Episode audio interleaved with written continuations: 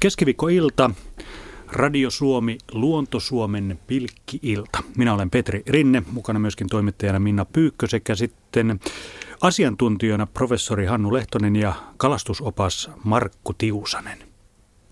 Tervetuloa. Joo, pilkkimisestä puhutaan ja vähän siitä, mitä kalat siellä veden alla talvella puuhaavat ja kaikkea tämän pilkkimisen ympärillä ja talvikalastuksen muutenkin. Ja meille saa soittaa ja kertoilla hienoja muistoja, hienoja tarinoita ja kysyä täältä asiantuntijoilta lisää pilkkimisestä. Se voi olla ihan aloittelija tai sitten voi olla pitemmällä tässä pilkkimisen maailmassa, kaikki käy. Mutta miten kalataloustieteen professori Hannu Lehtonen, no lähdetään vaikka siitä, että sinä olet myös jo pienenä poikana pilkkinyt. Kyllä. Varsinkin teini-iässä se oli suorastaan intohimo. Intohimoinen pilkkiä. Kyllä, koulupäivän jälkeen piti aina päästä jäälle ja tietysti viikonlopput. Koulupäivän jälkeen aina ja viikonloput myös. Aina kun mahdollista.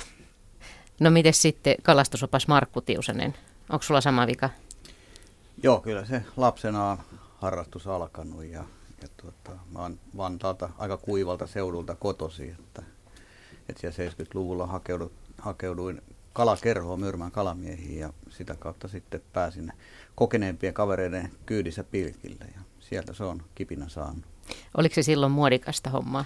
No ei se kovin muodikasta hommaa ollut, että kyllä sitä vähän joutui niin kuin häpeilen katselemaan sieltä lakinalta, että näkeekö kukaan kaveri, että täällä mennään pilkkihallari päällä ja kaira kainalossa.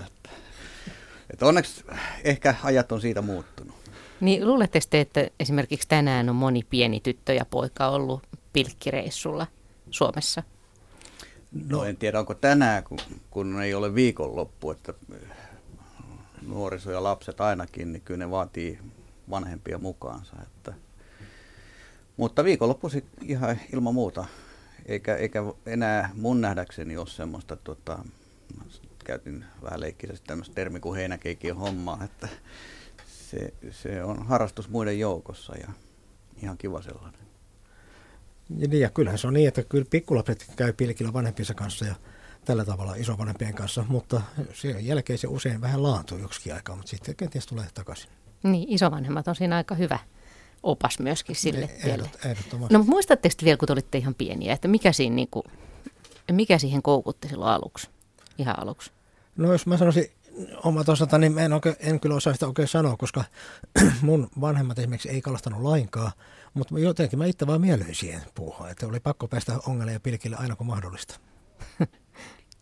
Joo, en mäkään sitä oikein tarkkaan voi sanoa, että mikä se oli, mikä siihen hommaan koukutti, mutta se niin kuin pilkkiminen, se on ihan semmoinen maaginen harrastus. Siihen syntyy todella tällainen, niin kuin Hannu tuossa käytti, niin kuin intohimoinen suhde, että se poikkeaa esimerkiksi onginnasta, mitä myöskin silloin harrastettiin, ja tietysti heittokalastus on mulle todella tärkeä harrastuslaji, mutta pilkkimisessä oli ihan jotain omaa maagisuuttaan, ja siihen liittyy mun mielestä jollain lailla, kun siinä on vaan se aukeaa jää kansia ja siellä ei ole yhtään reikää välttämättä ja sitten sä lähdet hakemaan.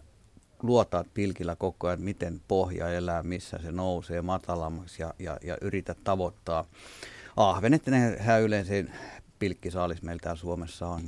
Ja sitten kun sä saat yhteyden siihen, niin se on melkein kuin joku vastaisi puhelimeen, kun yrität huutaa apua, että täällä me ollaan ja siitä se sitten tämä riemukas fiilis syntyy, kun on kalat löytänyt.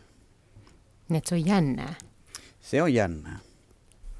Se on, pilkkiminen on siitäkin muuten vähän erilaista kuin mikä muu tahansa kalastaminen, että siinä ei haeta sitä isointa ja suurinta. Ei aina ainakaan. Että, kyllä ison kalan pilkkiminen harrastuksena on yleistynyt. Et ennenhän se oli tietenkin, ennen kaikkea käytiin pilkillä, että oikeastaan siihen oli kaksi syytä. Toinen oli se, että saatiin hyvät ruokakalat ja syötiin ne. Ja sitten toinen puoli siinä oli harrastuksessa, oli ehkä sitten tämä kilpailupuoli, joka oli ainakin mun lapsuudessa niin todella niin kuin vilkasta. Ja silloin se oli suosittu, oli paljon kilpailijoita. Mutta tänä päivänä ehkä sitten käydään enempi pienemmissä porukoissa ja yritetään saada mahdollisimman isoja kaloja. Mutta eikö se pilkkireikä aseta jotain rajoitusta tähän kalan suuruuteen? Sitä kairataan sitten isommaksi. Juuri niin, siitä tarpeen isompia jääporia. Kyllä. Tähän lähetykseen kannattaa soittaa numeroon 020317600. Otso Häärä vastaa meillä puhelimeen ja sitä kautta sitten pääsee tänne lähetykseen mukaan. Sovitaan, että vähän saa liioitella, mutta ei kauhean paljon sitten tässä lähetyksessä. Hannulta voisin kysyä sen, kun sä silloin nuorempana kävit siellä usein siellä pilkellä melkein joka päivä, niin siinähän kalaakin tulee jo sen verran, että menikö se kaikki omiin suihin vai riittikö naapurille? No ei sitä nyt naapurille tarttunut jakaa. En mä sen niin iso saalita sanoa oikeastaan koskaan. Mutta kyllä sitä lähinnä pientä ahventa tuli paljon, joskus vähän kookkaampaa kalaa, joskus muutakin kuin ahventa, mutta ahvenhan on se Pilkkiän peruskala, tämmöinen suht pienkokoinen ahven. Ja niitä kyllä tuli. Kyllä, ja siitä sitten kalakeitto. No kalakeitto tai vähän isommat sitten paistettiin. Mutta siis kun te esimerkiksi nyt lähdette vaikka Pilkille, niin kuinka kauan siellä sitten ollaan kerralla? Mikä on semmoinen pilkkimisaika? Kyllä mäkin olen Pilkillä ollut useamman kerran, mutta oikein semmoiset, niin kuin, jotka sitä harrastaa. Niin. No mä ainakin, jos mä menen ahventa tai kuhaa pilkkimään, niin se on täys työpäivä, se 8 tuntia. Sitten jos menen madepilkille, niin voi olla, että vähän lyhyempikin aika riittää, ehkä 4-5 tuntia. Onko tämä tavallista, että mennään koko niin kuin aamusta iltaa valosa aika vai? Kyllä mä sanoisin, että se on Pilkkiöllä aika tavallista. Tosin on meitäkin monenlaisia. Jotkut tykkää olla sen muutaman tunnin ja varsinkin jos menee pikkulasten kanssa kalaan, niin se usein saattaa rajoittaa tätä aikaa. Mutta 8 tuntia, siinä pitää olla sitten erittäin hyvät eväät, vai mitä? Täytyy olla jo hyvät eväät ja ne on kyllä omalla tavallaan kruunaa se pilkkireissun, kun vedetään sieltä repu-uumenista hyvin tehdyt voileivät ja korkataan termospullallinen kahvia siihen kuppiin ja nautitaan olosta. Ja silloin on aikaa ihailla sitä ympäristöä. Ja me kyllä myöskin meidän porukoissani aika usein tehdään pienet tulet, kynsitulet jäälle. Meillä on mukana teräksinen tarjotin, jonka päälle nuo lapit saadaan ojennukseen ja tulot tehtyä ja makkarat paistettua ja se kivasti rikkoo sen päivän rytmi. No miten kalataloustieteen professori Hannu Lehtonen, minkälaiset eväät sulla on, kun lähdet Pilkille? Kyllä, se on aika samanlainen, että on termospullossa yleensä teetä ja sitten eväs voi leipiä tarpeen mukaan. Ja sitten vaatetta pitää olla niin kuin aivan sikana vai? No se on selvä, että varsinkin kun siinä tällä paikallaan pitkiä aikoja joskus, niin siinä on pakko olla sään mukana vaatetus. Mä sanoisin, että sitä voi olla joskus liikaakin, että kyllä mun pilkkiminen on aika nopea rytmistä, että siinä tehdään semmoinen noin 100 reikää päivän aikana ja saatetaan liikkua parikymmentä kilometriä sen päivän aikana, niin ei voi niinku ihan hirveästi olla silloin päällä. Et toki lämmin pitää olla, mutta sitä ei saa olla liikaa. Niin se mielikuva ihmisille, jotka ei ole pilkkinyt, voi olla se, että sinne mennään niinku jäälle kökkimään ja sitten ollaan semmoisena mustana möykkynä siellä niinku koko päivä siinä yhden reiän äärellä. Niin se ei suinkaan ole sitä. Ei ainakaan mun pilkkiminen. Että toki jos esimerkiksi kirjolohia jossain pilkkiin, niin ei välttämättä tarvitse kovin montaa reikää tehdä. Siellä odotetaan, että kala ui alle. Mutta kyllä sitten, jos lähdetään ahvenia pilkkimään noin esimerkiksi, niin kyllä kalastajan täytyy etsiä ne ahvenet, ei ne ui tyhjälle reijälle. Joo, noin se varmasti on ahvenen pilkinnässä, mutta toisaalta mä itse varsinkin aikanaan pilkin paljon näitä kuoreita eli norsseja tuossa. Niin se oli kyllä sitä, kun ties paikan, niin siihen ankkuroiduttiin sitten useammaksi tunniksi ja ei paljon liikuttu. Hei, otetaan ensimmäinen puhelu tähän lähetykseen mukaan. Siellä on Osmo Pieksämäki. Vinkki kalan käsittelyyn. Kyllä on. No niin. Ja joko rupeaa linjat aukeaa. Kyllä, joo. Nyt olet kuule suorassa lähetyksessä. Joo, tässä on nyt semmoinen kalan käsittelystä tämmöinen, nyt kun pilkkikaupasta on kysymys, niin se kairaushile kuivana. Niin se on hirveän hyvä sitten siihen kalasäilytykseen. Tietenkin se ensiksi pitää vedet laskea ja tainnuttaa ja noin päin pois. Ja se kala laitetaan pakkiin, niin nyt kun se on sinne jäähileessä, niin se verenvuoto jatkuu siellä. Ja sitten taas se pinta ei pääse kuivettumaan, niin sitten se on paljon helpompi se suomustaminen ja semmoinen, se tekevä mitä tekee, mutta Niin, siis tämä on harrastelijan puolella, ammattilasta tekee omilla tyyleillään, mutta tässä se jäähile pitää sen kalan pinnan, se ei pääse jäätymään eikä mene umpijäähän. Ja vaikka kovakin pakkanen, ja sitten jos on lämpöisellä kelillä olla, niin se taaskaan ei se kala pääse lämpenemään. Niin just se kairaushile, niin se on hyvä siinä kalan säilytys. Sen verran vielä, että on vähän luontoasiaa, että kun se kala pitää aina tappoa, kun sitä ei pidä jättää sinne pomppimaan sinne hangelle. Semmoinenkin kala, mitä ei meinaa ottaa, kun mulle kalakaverina oli korppi, niin se ei syönä elävää kalaa. Mutta kun mä tainnutin ne kalat siihen, niin heti kävi syömässä. Pikkusen pitää kalaa kunnioittaa vähän. Ei jätetä niitä pomppimaan sinne. No niin, joo, tässä tämä niinku pääpiirteessä. Kiitoksia Osmo soitosta ja jatketaan puhetta tästä. Joo. Mites ensiksi, jos puhutaan vaikka kalan käsittelystä, niin pilkkimisessä pitää tietenkin käsitellä kaloja reilusti. Eli mitä te sanotte tästä, mitä pitää ainakin huomioida? Minusta Osmolla oli ihan hyvät ohjeet ja vinkit tuossa. Ja ammattilaisetkin tekee sitä, että ne jäähileeseen teurastaa kalansa ja silloin kalat pumppaa veren ulos. Tietenkin tähän jäätymiseen tai sitten niin kuin kylmänä säilyttämiseen on muitakin ratkaisuja, mutta toi vedessä olo on aina sen veren poistumisen kannalta paras ratkaisu. Ja se on sitten yksi säilymisen kannalta ihan oleellinen asia, että kala teurastetaan. Eli kyllä minä ainakin niin ahvenetkin niin tainnutan ja päästän veret ulos. Ja sitten jos on oikein pieniä ahvenia, niin taitan niiltä niskat nurin sitä mukaan, kun niitä sieltä reiästä ylös saa. Niin eli heti välittömästi. Mitäs Hannu Lehtonen? No kyllä mä olen ihan samaa mieltä, koska kalahan on kuitenkin tunteva eläin, niin pitää sen kärsimyksiä yrittää mahdollisimman lyhyenä pitää. Että sen ottaa mitä tarvii ja sitten ne tosiaan käsittelee niin, että... Mutta tämä oli aika hauska tämä tarina myöskin tästä korpista, joka oli siinä niin kuin kalamiehen kaverina. Onko teille käynyt usein näin, että näette, että linnut esimerkiksi seurailee sillä silmällä tätä teidän kalansaalista, että jos siitä jäisi jotain? Kyllä, sangen usein. Linnut, siis ei ainoastaan korpit, myös varikset ja jotkut lokit, niin ne kyllä näkee, että missä on kalamiehet liikkeelle. Ja usein kyttää vähän matkan päässä ja odottaa, että saa jotain suuhun laitettavaa. Alkaa muina miehinä pyöriä siinä lähistöllä. Joo, kyllä linnut oppii, nimenomaan nuo variskorppi ja lokit oppii sen, että pilkkiöiden perässä kannattaa liikkua, että sieltä aika usein jotain heille jätetään. Onko muuten kalaa parempaa talvella, kun kylmäketju ei katkea? No siinä mielessä se tietysti on, mutta tietysti siinä pitää varoa sitä, että se ei kala jäädy, varsinkin jos se mennään pakastaa myöhemmin. Mutta tässä tuli juuri hyvä kikka, millä se ei jäädy.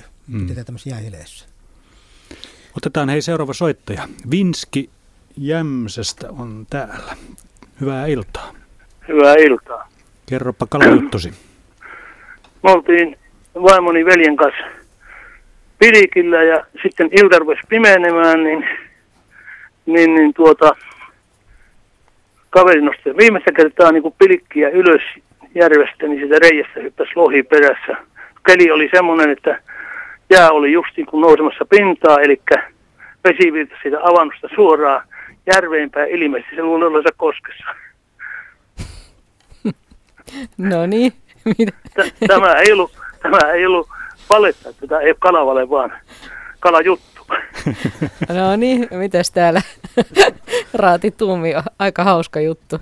Kaikkeenhan maailmassa voi tapahtua, että siinä on reikä, josta lohi mahtuu hyppäämään, mutta kyllä se todella uskomaton juttu oli. Kyllä se hurja temppu oli. Joo, hauska tarina. No päätyikö muuten lohi sitten paistinpannulle? Se, kun tuli soppaa. Se on semmoinen kilonen lohi ja useampi siinä, niin tuli hyvä soppa. Toi on tietysti tavallaan aika helppoa, että ne hyppää suoraan jäälle, ettei tarvitse edes tehdä sitä pilkkimisen vaivaa. Se virtaava vesi ilmeisesti aiheutti sen, että se ei tiennyt missä hän on. Joo, kyllähän niitä kaloja joskus veneeseenkin hyppää suoraan. Että... niin, mutta onko ne kalajuttuja vai totta? No siitä en tiedä. Joo. Mutta joka tapauksessa tämä on kyllä niin harvinainen tapaus, että en ole aikaisemmin kuullut, mutta kuten sanot, niin kaikkihan voi tapahtua. Kyllä. Ja. Oletko muuten käynyt Vinski tänään pilkillä? En ole kerennyt kuule käymään tällä kertaa. No oletko tänä talvena käynyt? No en ole käynyt tänä talvenakaan vielä. Okei, odottelet vielä vai? No keväämällähän se on mukavampi olla, jos vaan on semmoista keliä. Että... Niin, aurinko paistaa ja... Niin, se on näin. Kyllä. Okei, kiitoksia soitosta. No niin, kiitos. Moi moi. Hei. Mites, ehkä tässä vaiheessa muuten pilkki-iltaa on hyvä käydä läpi se, kun osa kuulijoista ei välttämättä ole niin pilkkiasiassa pitkällä, että mitä se pilkkiminen on, miten pilkitään? Ihan jotain perusfaktoja. Se tietysti vähän riippuu, mitä kalalajia lähdetään pilkkimään, mutta jos pysyttäydytään tuossa ahvenessa, niin mikä on ehkä se kaikkein helpoin laji lähtee pilkkimään, niin tietysti välineet pitää olla siihen sopivat ja niitähän on erityyppisiä pilkkejä. On tämä ehkä kaikkein perinteisin pystypilkki. Siinä voi olla sitten ketju ja joku syötti tai sitten siinä voi olla niin sanottu värikoukku, että ei tarvitse syöttiä lainkaan. Sitten toinen vanha malli on tasapainopilkki, joka ehkä enempi muistuttaa pikkukaloja uinniltaan ja olemukseltaan. Sitten on mormuska, niitä on kanssa meillä jo varmaan 50 vuotta tässä käytetty, syötin kanssa kalastetaan. Kaikissa niissä on se sama idea, että melko ohuella siimalla se lasketaan järven tai meren pohjalle tai ainakin siihen ihan pohjan läheisyyteen ja sitten ruvetaan uittamaan ja näillä kaikilla pilkeillä oma tyylinsä, miten niitä pitäisi uittaa, että kalat sitten innostuisi niitä purasemaan. Onko tämmöinen pilkkiminen muuten, onko sen historia pitkä? Onko Suomessa pilkitty jo aikojen alusta? Tiedetäänkö tästä? No kyllähän sitä aika paljon tiedetään. Aikaisemmin puhuttiin enemmänkin ehkä talvionginnasta, mutta tuossa joskus sotien jälkeen tämä pilkkiminen rupesi saamaan vähän nykyisiä muotoa, mutta onhan se sen jälkeen huimasti kehittynyt tämä välineistä. Kuten Markku jo tuossa kertoi, on tullut värikoukkuja, mormiskoita ja erilaisia pilkkimalleja, ihan lukemattomia eri sorteja, että kyllä se kehittyy ja muuttuu koko ajan myös. Mutta sen historia on kuitenkin tässä onkimismuodossa esimerkiksi vanha. Kyllä se aika vanha on. Nyt en osaa sanoa, miten kauas pitäisi mennä taakse, mutta aikanahan kun näitä jääkairoja ei ollut kunnollisia, niin silloinhan tehtiin tuuralla yleensä reikä. Ja siinä sitten ongittiin niillä melko alkeellisilla pilkeillä, pystypilkeillä tai sitten ihan talvionginta, missä oli pelkkä koukku ja paino. Mutta siis nimenomaan sotien jälkeen tämä on sitten kehittynyt? No kyllä sitä harrastettiin toki ennen sotiakin, mutta siitä alkoi semmoinen voimakas pilkkimisen yleistyminen. Mistähän se johtuu? Jaha, osaispa tuohon vastata. Siinä voi tietysti olla nämä sotien aikaiset lainsäädännön muutokset, jotka mahdollisti sen, että päästiin niin kuin pilkille toisten omistamille vesillekin. Eli meillä oli iso osa väestöä, joka ei ollut missään vesialueella osakkaan aika omistanut semmoista, ja heille se oli käytännössä aika mahdotonta päästä siitä pilkille. Ja sota-aikana vähän lainsäädäntöä muutettiin tilapäisesti, ja sillä oli varmaan oman vaikutuksensa. Sitten yksi, mikä ilman muuta on vaikuttanut pilkinnän suosioon, on se, että kehitettiin jääporaa. Et kyllä reikien teko tuuralla, varsinkin jos on paksu jää, niin kyllä se on aika työläistä hommaa ja niitä ei montaa päivän aikana varmaan jaksa jäädä hakata. Mm. Ja sitten tähän voisi ehkä vielä lisätä sen, että 1902 kalastuslain mukaan pilkintä oli kiellettyä. Ja se varmaan osittain sitä rajoitti. Tätä kielto johtui siitä, että silloin haluttiin välttää tämmöistä niin sanottuja ryöstöpilkkien käyttöä, mikä siis vahingoittaa kalaa ulkoapäin. Mites muuten nytten tämä kalastuslaki, niin mitä muutoksia kalastuslaki on tuonut tähän pilkkijöille? No, ei se hirveän paljon muutoksia tuonut. Tässä tuli tämä ryöstäjän käyttö, niin se on yksi semmoinen, varsinkin nyt tähän aikaan vuodesta, kun on mateen kutuaika ja manetta pilkitään, niin aika paljon mateen pilkkijät vielä viime talvena pilkkivät niin sanotulla ryöstäjillä tai madeharoilla, ja niillähän kala tartutettiin ulkoapäin. Et se on nyt kielletty, kalojen tartuttaminen ulkoapäin on kielletty ja mateen pilkkivälineet, ne käytettävät pilkit on sitä muuta vähän muuttunut. Sitten toinen semmoinen aika selkeä muutos on tämä vaelluskalavesistöjen koski- ja virta-alueella. Siellä on pilkkiminen nykyään kielletty, että ei edes omistajan luvalla saa mennä pilkille enää koski- ja virta-alueelle. Et vielä viime vuonna, niin kun päässyt yksimielisyyteen paikan vesialueen omistajan kanssa, niin se oli mahdollista. Ja esimerkiksi tuolla pohjoisessa niin harria ja taimeniakin pilkitään varsin usein tämän tyyppisistä paikoista. Et siinä ne ehkä ne oleelliset. No joo, sitten yksi asia on se, että pilkkimisen määritelmää muutettiin. Pilkkiminenhän on jokamiehenoikeus nykyään, mutta vielä viime vuonna niin tuossa aikaisemmassa laissa ei ollut määritelty, että kuinka monella pilkillä tai pilkkivavalla kalasti, mutta nyt kalastuslaissa on määritelty, että se on kalastusta yhdellä lyhyehköllä vavalla ja siimaan kiinnitetyllä pystysuunnassa liikuteltavalla pilkillä. Eli enää ei voi kaksin käsin onkia, että täytyy tyytyä yhteen pilkkivapaan. No tiedättekö te tämmöisiä kahden käden onkijoita? Kyllä mä tiedän, joo. Jonkun verran sitä, ei missään laajassa määrin sitä ei varmasti ole tehty, mutta kyllä mä tunnen muutamia, jotka esimerkiksi kuhaa on pilkkinyt sillä lailla, että toisessa on voinut olla tasapainopilkki ja toisessa sitten on ollut pystypilkki ja kalanpala. Että on yritetty saalis maksimoida. Hei, otetaanpa tässä vaiheessa soittaja Liedosta. Esko, sä kyselisit vähän norssin pilkkimiseen jotain vinkkejä. Halo. Nyt ollaan Liedossa päin ihan hiljaisia. Okei, katsotaan kuunnellaan paremmin, jos Esko soittaisi hetken kuluttua vaikka uudestaan. Äsken kuului tuommoista kairan ääntä tuolta taustalta. Saatte uudestaan se vielä. Tässä otetaan tälle oikein kunnolla. Tämähän on se tuttu ääni monelle. Että. Niin, mutta miten me pystytään tästä kuulemaan? Kuullaanko jään paksuudesta jotain? Pakkasta ei ole ainakaan kovin paljon. Lunta on jään päällä. Onko täällä teille musiikkia teidän korvillenne? Kyllä tämä on tuttu äänimaailma ja ihan mieluisaa on kuunnella. Tässä on sellaista odotuksen ja jännityksen tuntua vai? Kyllä se juuri tältä kuulostaa. No tää on aika... Joo. Mä tiedän, kuinka paksu tää jää on. Se oli noin 30 senttiä. 80. Oliko tää arvio? 80? Niin. No siinä on ollut rivakkaotteinen. Porataan reikä noin 80 senttimetriä. No ainakin lukee tuossa äänitehosteessa. Ai siitä se tiedät. Niin. Mä siinä koitin laskea mielessäni kierroksia ja tietysti kairoja tai jääporia on vähän erilaisia, mutta ainakin mun porat vetää semmoisen noin senttimetrin per kierros.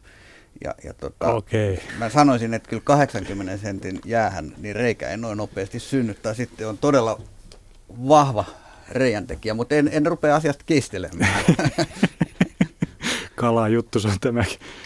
Huomaako muuten esimerkiksi lihasten kasvun sit, kun on pitkään pilkkinyt, niin kuin pilkkikausi pitkällä? En mä osaa sanoa, että huomaako sen lihasten kasvusta, mutta kyllä sen voin sanoa, että pilkkiä, joka käy ahkerasti pilkillä ja tekee reijän, ja sitten jos siihen tulee ihan ensikertalainen tekemään sitä reikää, niin se ero on huima siihen, että miten nopeasti se reikä syntyy. Et kyllä siellä jotkut lihakset varmasti kehittyy myös sieltä poran pyörittämisestä. Niin, ja sitähän ei saa lopettaa kesken, sehän on se pahivirhe. Joo, joskus tietysti voi olla jääolosuhteet niin pahat, että siellä on vettä välissä tai jotain, ja kaira kerta kaikkiaan hirttää kiinni, että sitten joutuu vaan niinku puremaan hammasta ja ottaa vähän sohjoa ylös ja jatkamaan.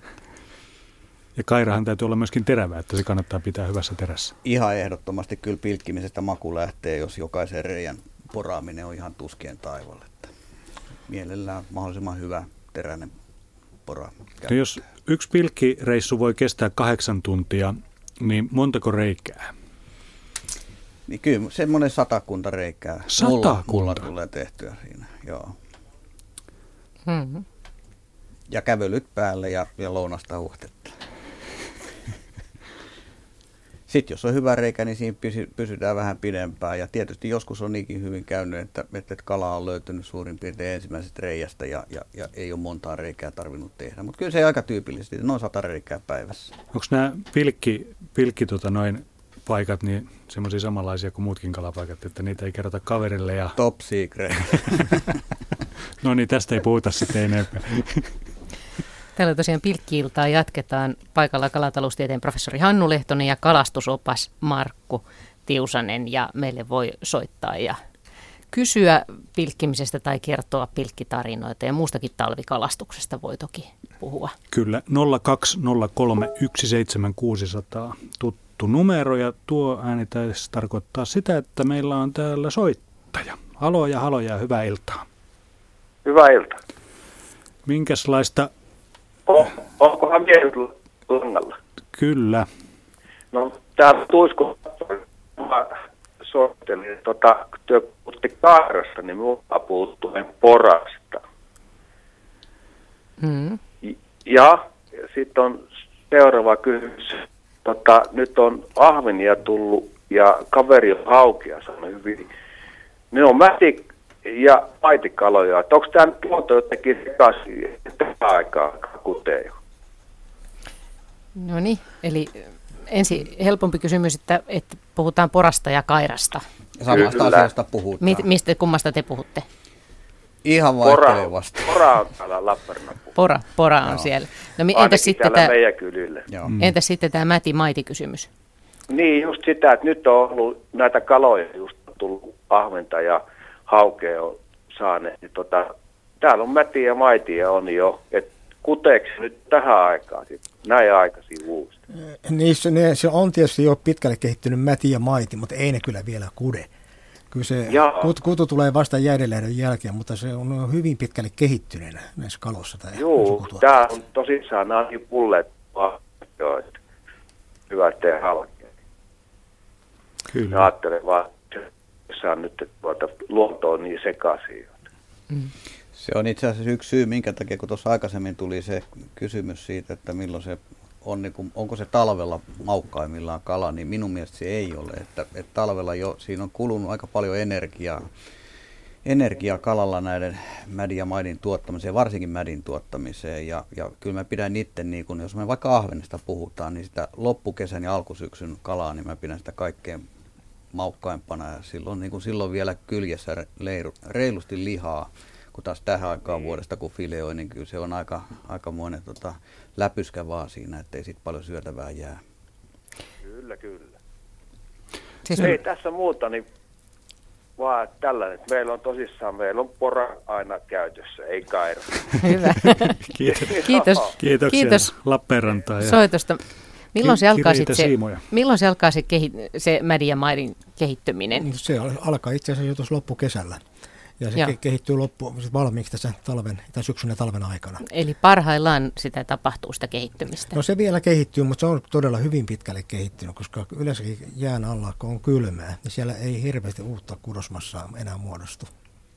Joo, kyllä ahvenilla on mätipussit jo melkein niin kuin valmiit, että tietysti ei niin kutemiseen vielä valmiit, mutta ne on todella pulleita ja mätiä täynnä.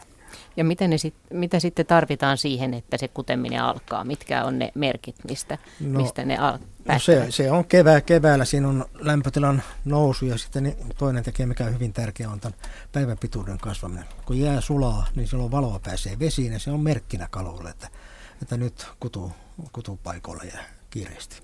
Eli sillä jäällä on itse asiassa aika iso merkitys siinä vai? Sillä on itse asiassa aika valtava merkitys, koska se valoisuuden lisääntyminen, se on aika tärkeä kudun käynnistävä tekijä.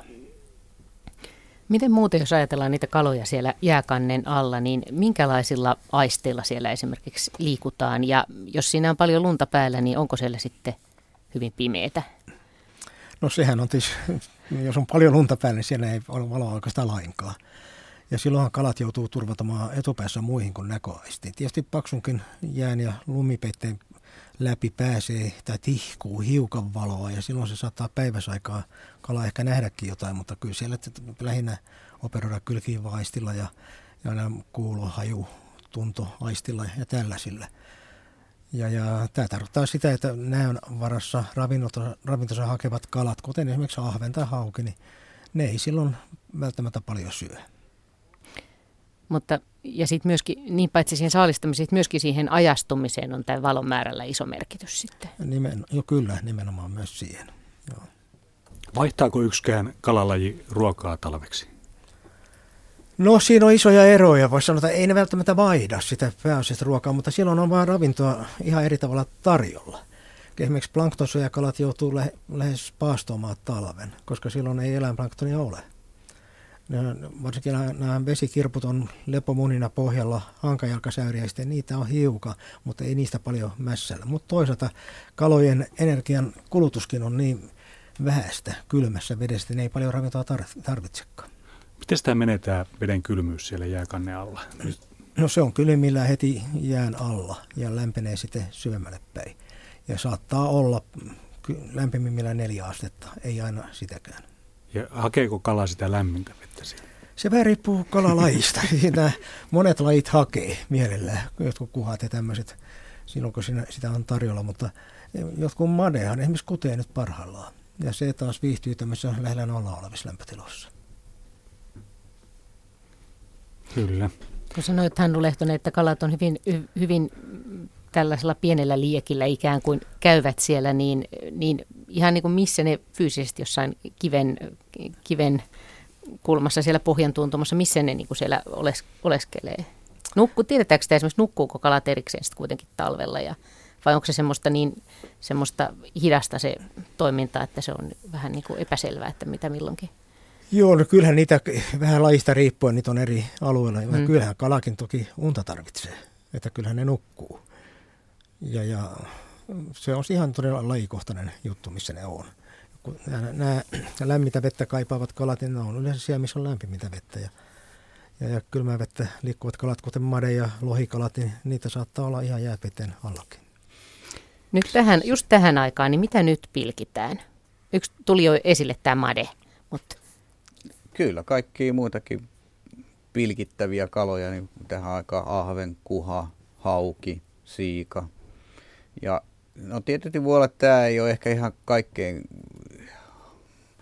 kiivainta aikaa harjuksen ja raudun pilkkimiseen, että se on sitten ehkä tapahtuu vähän keväämällä ja kun on valoa enemmän.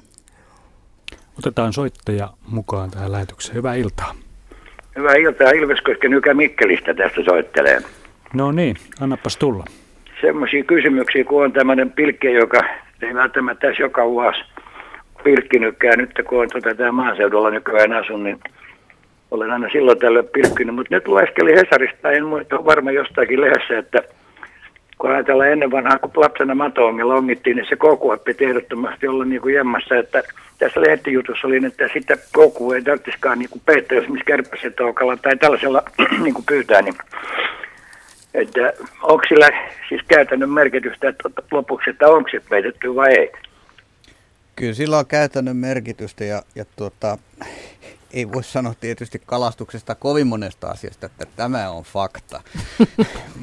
mutta jos ajatellaan nyt vaikka, että meillä on niin kuin todella pitkätkin pilkkikilpailuperinteet ja siellä on ihan melkein tämmöisiä ammattimaisia kilpailijoita, jotka vuodesta toiseen aina pärjää ja jos jollakin heistä menisi esittämään, että laitapas toi koukunkärki kärpäsen toukan nahkan sisään piiloon, niin kyllä ne remahtaisi nauruun, että ei sitä koukkuu piiloon jätetä, että se pyritään koukun kärjen näkyvyyden pyritään siihen, että saadaan tuo tartutus mahdollisimman nopeaksi ja helpoksi. Okei. Sitten oli vielä toinen kysymys, kun nyt kun tämmöinen laiska pilkkiä, kun on kevätjäillä, niin onko sillä mitään merkitystä, että kun mä joskus kuulun, että kala olisi niin utelias, että kun sä kairaat sinne se reiä, että se tulisi niin kuin sitä ääntä kohti, vai onko sillä mitään väliä, vaikka käytät näitä vanhoja reikiä sitten, että... Vanhoja reikiä voi käyttää ihan hyvin. Mä en oikeastaan ole huomannut kovin isoa eroa sillä, että että pilkitäänkö vanhoista reiistä vai uusista reiistä. Tietenkin jos uusia reikiä tehdään semmoiselle alueelle, jossa ei ole aikaisemmin reikiä tehty, niin ollaan alueella, jota ei ole pilkitty, ja jokainen ymmärtää, että semmoinen alue, jossa ei ole pilkkijöiden armeija käynyt tyhjentämässä sen vesialueen, niin siellä ei saalis yhtä hyvä ole kuin mahdollisesti semmoisella niin sanotulla puhtaalla alueella, mutta sitten mietin tuossa vanhojen reikien käyttöön, niin myös riippuu siitä, että miten kalat liikkuu siellä. Että joskus voi olla todellakin huomattavasti parempaa, kun ei tee yhtään reikää, vaan pilkkii vaan vanhoja reikiä, jos niitä on olemassa. Ja se on silloin niissä olosuhteissa, kun kala syystä tai toisesta on arkaa. Joo. Niin. Kyllähän tämä kairaamisen tai poraamisen ääni, miten halutaan, niin kyllä se tietysti kuuluu hyvin sinne jään alle ja vedessä äänet kuuluu hyvin. Niin eli se toisin sanoen siis ei pidä paikkansa, että kala olisi niin uteliaisesti, että tulisi niin kuin jäävää sinne, että jaa, nyt tulee uusi reikä, ja mitähän tämä tapahtuisi niin kuin, no, että kyllä kalatkin voi olla uteliaita, mutta siinä on varmasti molempia reaktioita. Osa saattaa karkottua ja osa tulee uudelleen katsoa, mitä tapahtuu. Ja varsinkin, jos tulee tuon paksulumisena aikana reikäsi, niin sehän tuo valoa jään alle. Niin, sitten se on varmaan yksi, mikä niitä kiinnostaa, varmaan se valo. Kyllä. Okei, ei mulla sen kummempaa. Täytyy vaan tässä korotella, kun näitä aurinkoisia kevättä, että silloin tällä aina kiva lähteä, varsinkin silloin, kun enää tarvitse hanskoja eikä mitään, niin mikä siellä ollessa aina sitten. Että, ja silloin tällä vielä saakin jotain kaiken lisäksi. Niin. Okei, ei muuta kuin oikein hyvää illanjatkoa ja kiitoksia vastauksista. Kiitos soitosta. Joo, moi.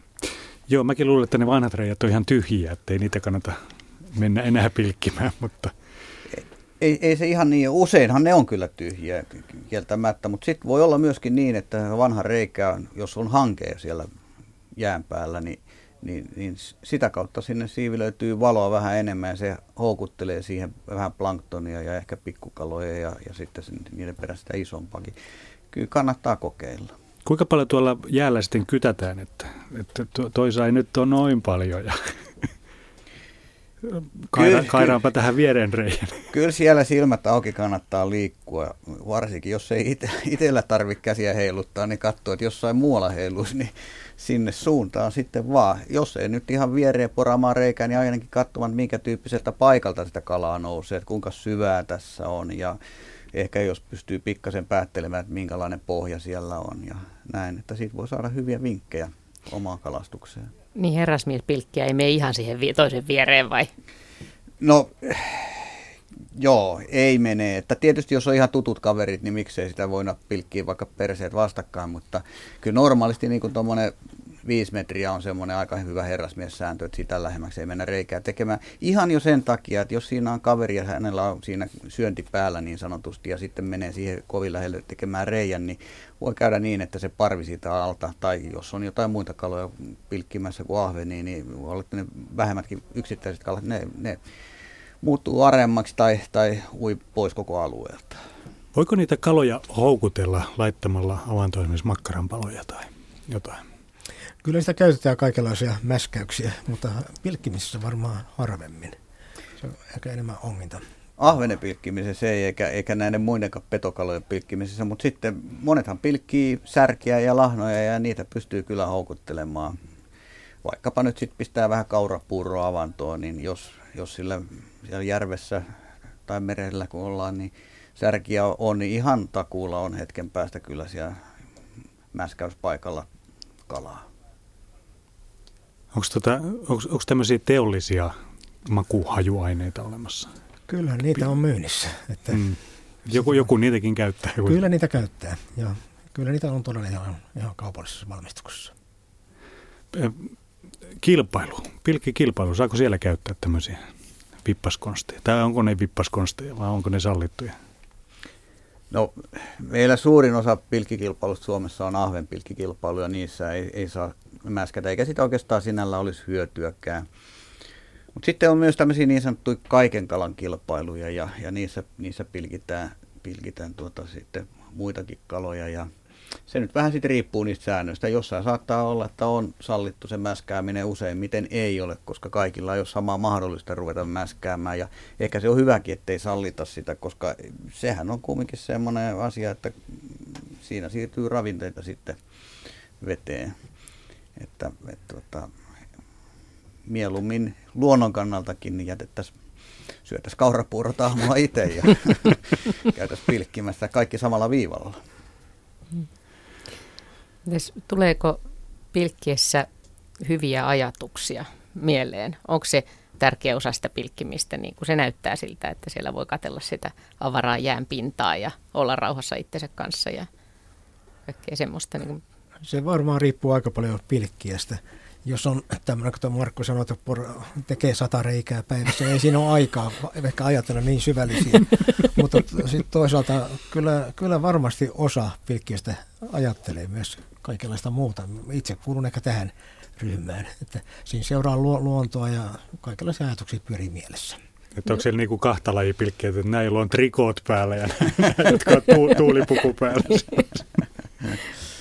Koska useinhan se on luonnossa, että on ihan hyvä, kun menee vain jonnekin istuskelemaan, niin sitten rupeaa näkemään kaikkea, mitä tapahtuu ympärillä. Mutta tietenkin, jos on ihan armoton kiire siinä, miten Markku, ehdit sä siinä mietiskellä mitään vai onko? No totta kai jotain ehtii mietiskelemmäänkin, mutta etpä sä siinä mietiskellään sitä, että mihin hän tekisi seuraavan reijän ja pitäisikö vaihtaa nyt tasapainoa tai tuon pilkin väriä tai jotain muuta tämmöistä.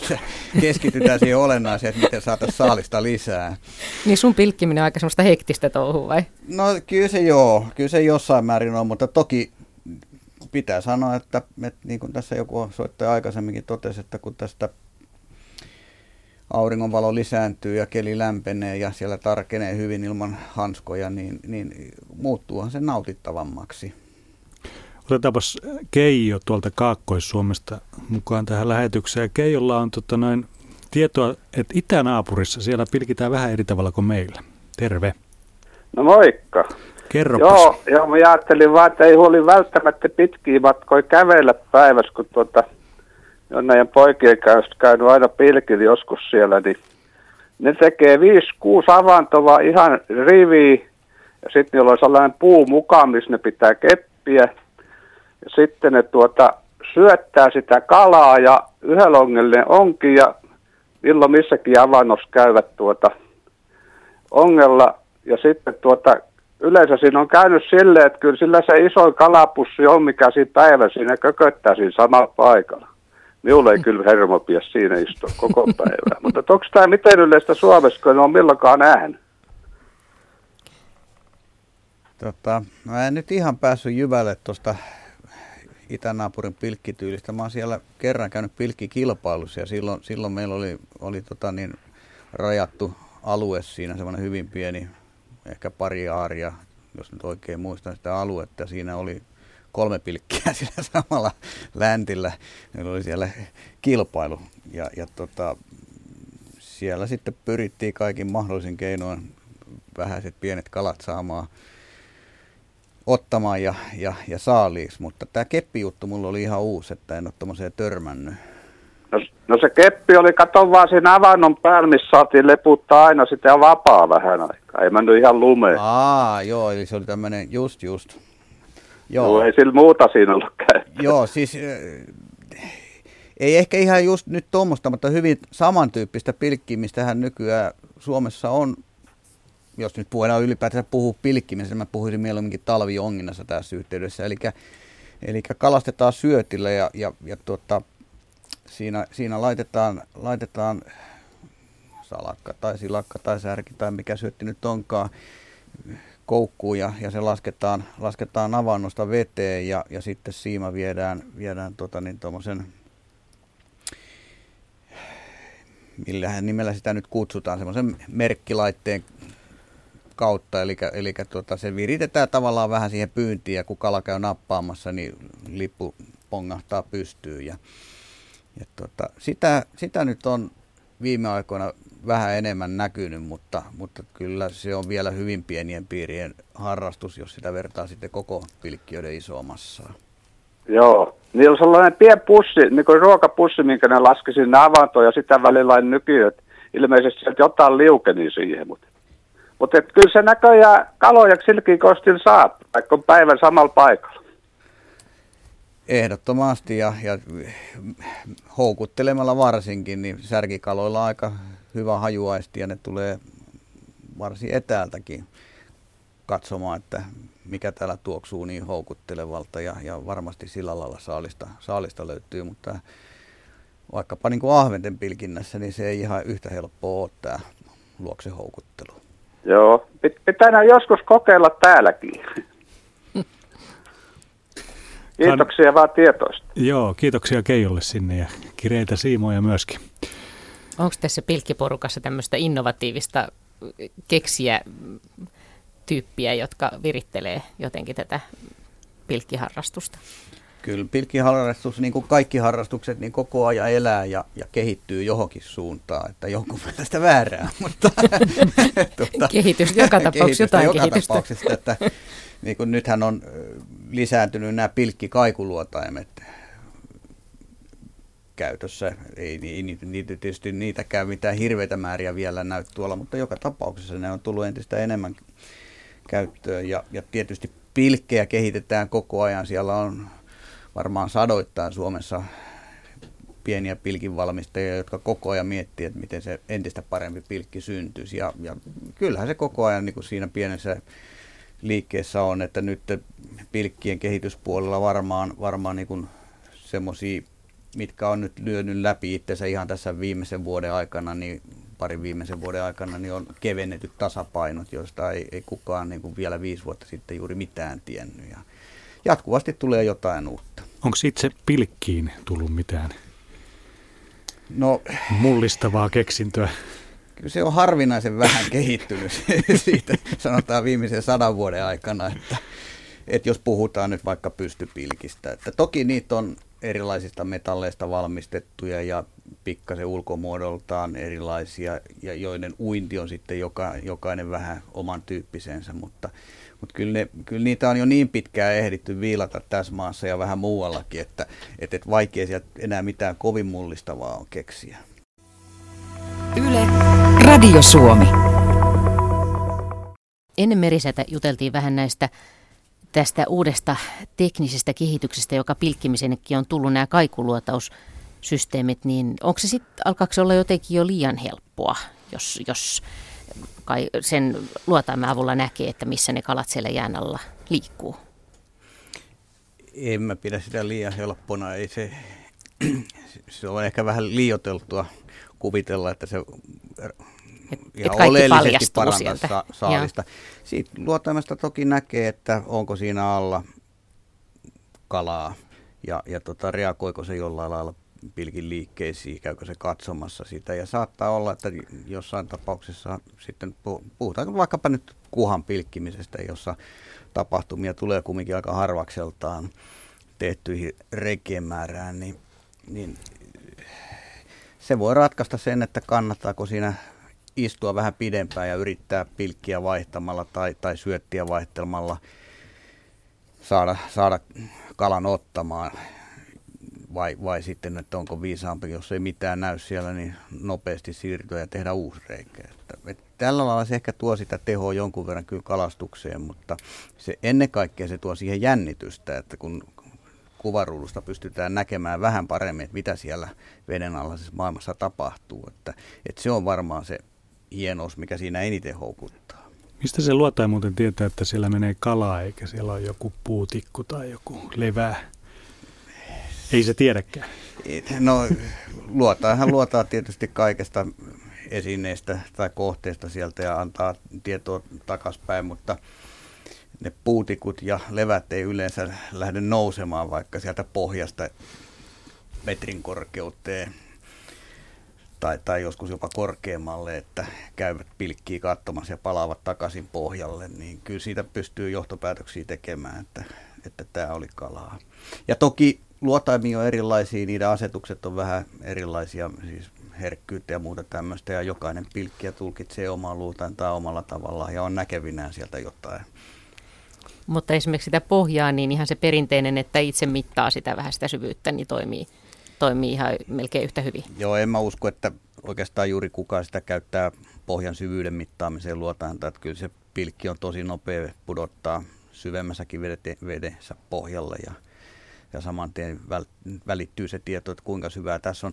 Tämähän tietenkin on yksi semmoinen asia, että jotkut pilkkijät vapauttaa vaan puolen ja antaa siiman juosta, että pilkki laskeutuu pohjalle, mutta mä esimerkiksi itse olen oppinut siihen, että joka kerta kun mä pilkin lasken pohjalle, niin mä mittaan siitä, otan siimaa aina metrin kerrallaan ulos ja tiedän sitten tasan tarkalleen, että kuinka syvää siinä paikalla on. Mä menen seuraavan reiän poraamaan, niin jos mä oon ottanut siiman kelalle, niin sama toistuu ja mä näen, että nousiko se pohja vai laskiko se pohja vai onko se presiis sama ja sillä lailla mä tavallaan sen pilkin avulla luotaan sitä pohjaa, että miltä se näyttää.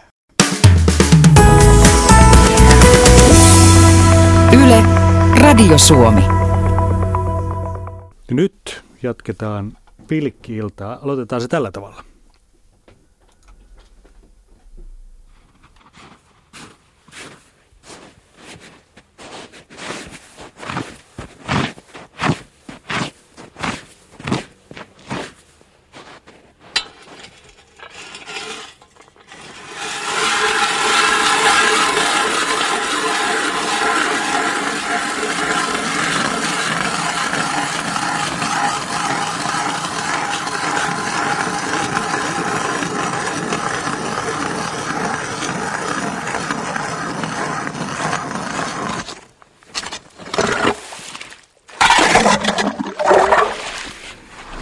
Taas laskettiin sitä montako kierrosta siellä meni, että oliko se 80 senttinen se jää vai 30 senttinen? Joo, mun arvaus on, että se oli 30. Niin, mutta se on kyllä ihan mahdollista sekin varmaan. Kyllä, luotetaan asiantuntijan tässä, joo, tässä kohden. Tämä on siis Luonto-Suomen pilkki-ilta. Toimittajana tässä lähetyksessä ovat Petri Rinne ja Minna Pyykkö. Ja sitten asiantuntijana professori Hannu Lehtonen ja kalastusopas Markku Tiusanen. Joo, ja meille voi siis soittaa ja kertoilla pilkkitarinoita tai yleensä talvikalastustarinoita ja sitten kysellä näistä aiheista myöskin ja vähän kalojen talvisista liikkeistä. Kaikesta tästä puhetta vielä kello 8 asti. Kyllä, ja sitten kun kerran sanoit, että voi soittaa tänne, niin Juha Kautokeino on tehnyt sillä tavalla, hän on soittanut numeroon 020317600 ja pääsee nyt lähetykseen. Terve Juha. Terve.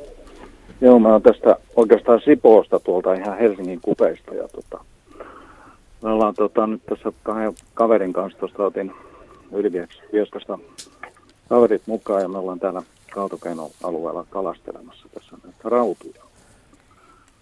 Ja tässä on useampana vuotena oltu täällä kalastelemassa näitä ja monenlaisia välineitä käytetty tuolla ja nyt on semmoista pimeätä aikaa ja me ollaan tuossa nyt parina vuonna kokeiltu tämmöistä kuin valopilkkiä siellä mukana ja on tuntunut, että se on tehokkaampi se kalastusmuoto.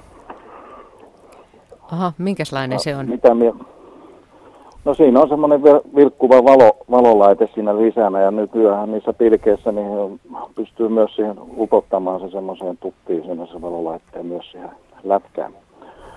Ja niitä on eri värisiä, sinistä, punaista ja vihreitä. Meillä nyt on toi punainen ja vihreä on osoittautunut parhaaksi väriksi siellä jään alla. Se on niin parhaiten toiminut nyt tällä hetkellä. Ja saalista on tullut?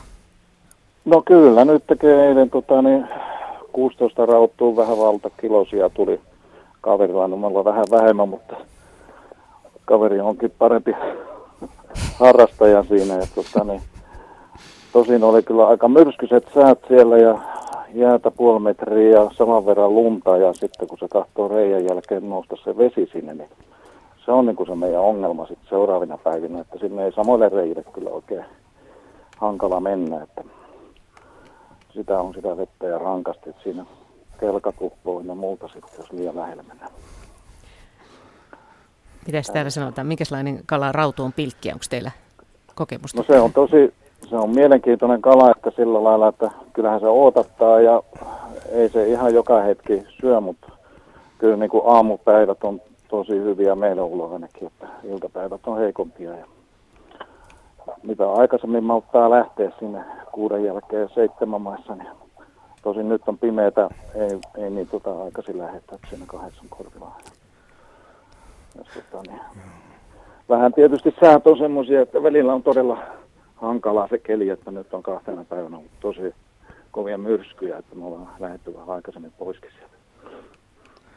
Joo, tämä rautu on kyllä todella aika erikoinen pilkkikala. Yleensä sitä kalastaa semmoisella kookkaalla, värikkäillä pilkeillä. Joo, ja se on todella se punaista ja tuommoista aika värikästä lispaa se tykkää. Ja punainen toukka meillä on siellä syöttinen, sitä pannaan kyllä sitten rankasti kokunnokkaan.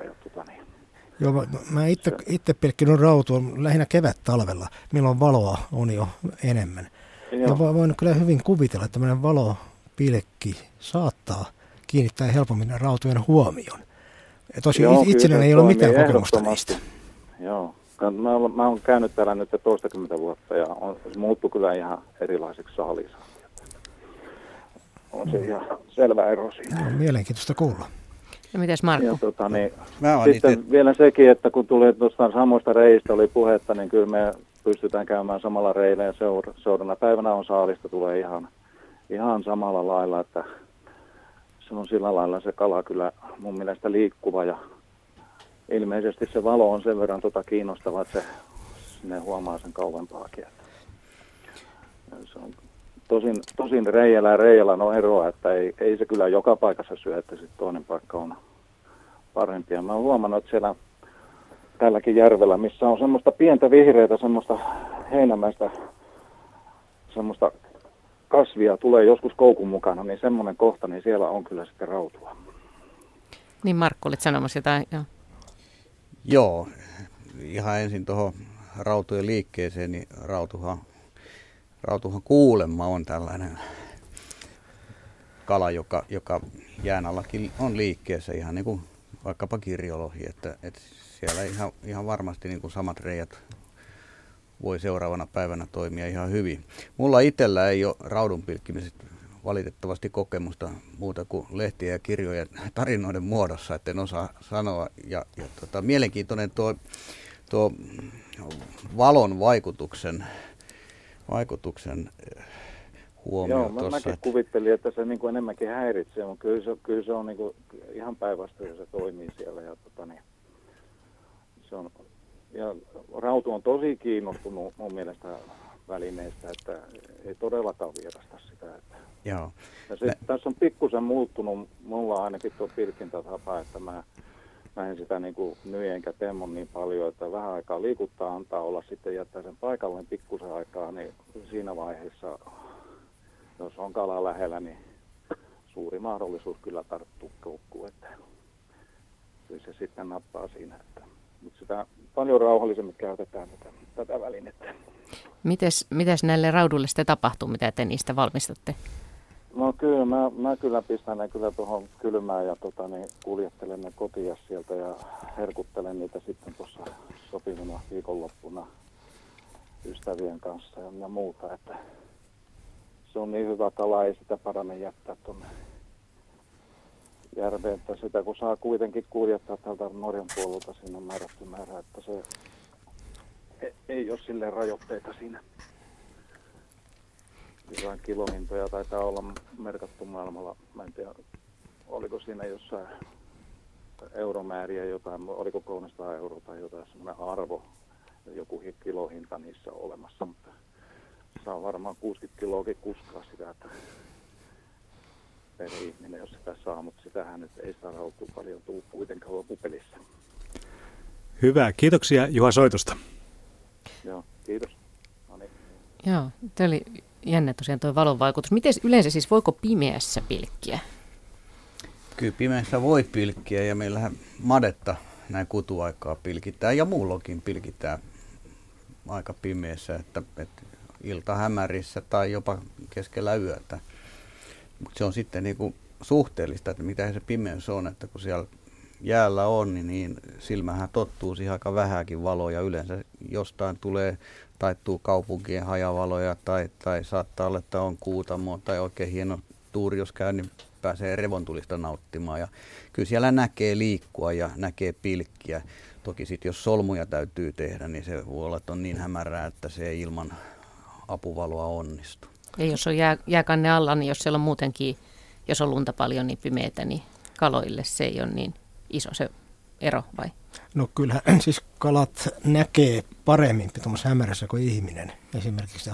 Ne kyllä se päivävaloisuudella on merkitystä. Mä itse huomannut vaan sen, kun on käynyt kahvenpilkillä, niin kyllä useimmiten se paras syönti on siinä ennen auringon laskua tai heti auringon nousun jälkeen.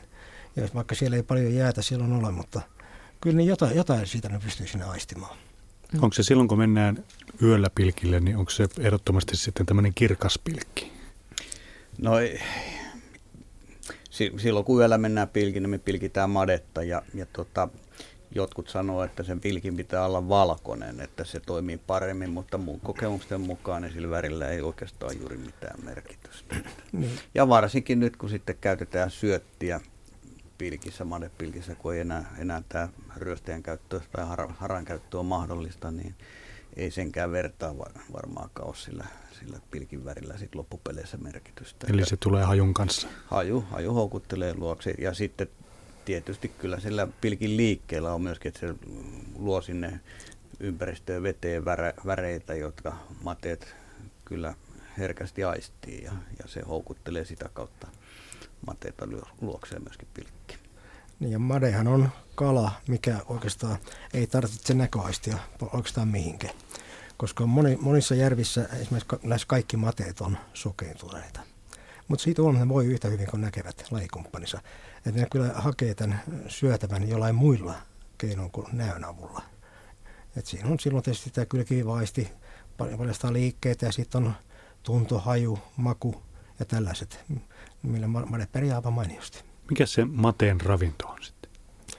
No se syö pohjaeläimiä ja kaloja ja siten, että pikkumateet syö melkein yksinomaan pohjaeläimiä, siis erilaisia äyriäisiä ja matoja ja tällaisia. Mitä isompi made, sitä enemmän siis käyttää kaloja ruokana sitten. Mites muuten, kun äsken soittaja sanoi, että kaveri on vähän parempi pilkkiä kuin hän itse, niin mikä tekee jostain pilkkiä sitä paremmin? Paitsi tietenkin se sitkeys, että jos paljon istuu jäällä, niin varmaan sitä kalaakin tulee, mutta että mikä teidän mielestä, mistä se taito on? Missä on suurimmat erot esimerkiksi pilkkiöiden kesken? Kyllä mä sanoisin, että se on varmaan se käsiala, millä sitä pilkkiä liikutellaan. Se on tärkeää. Tietysti pitää pilkin olla semmoinen, että se houkuttelee kalaa ja sitten syötiin pitää olla sopivia.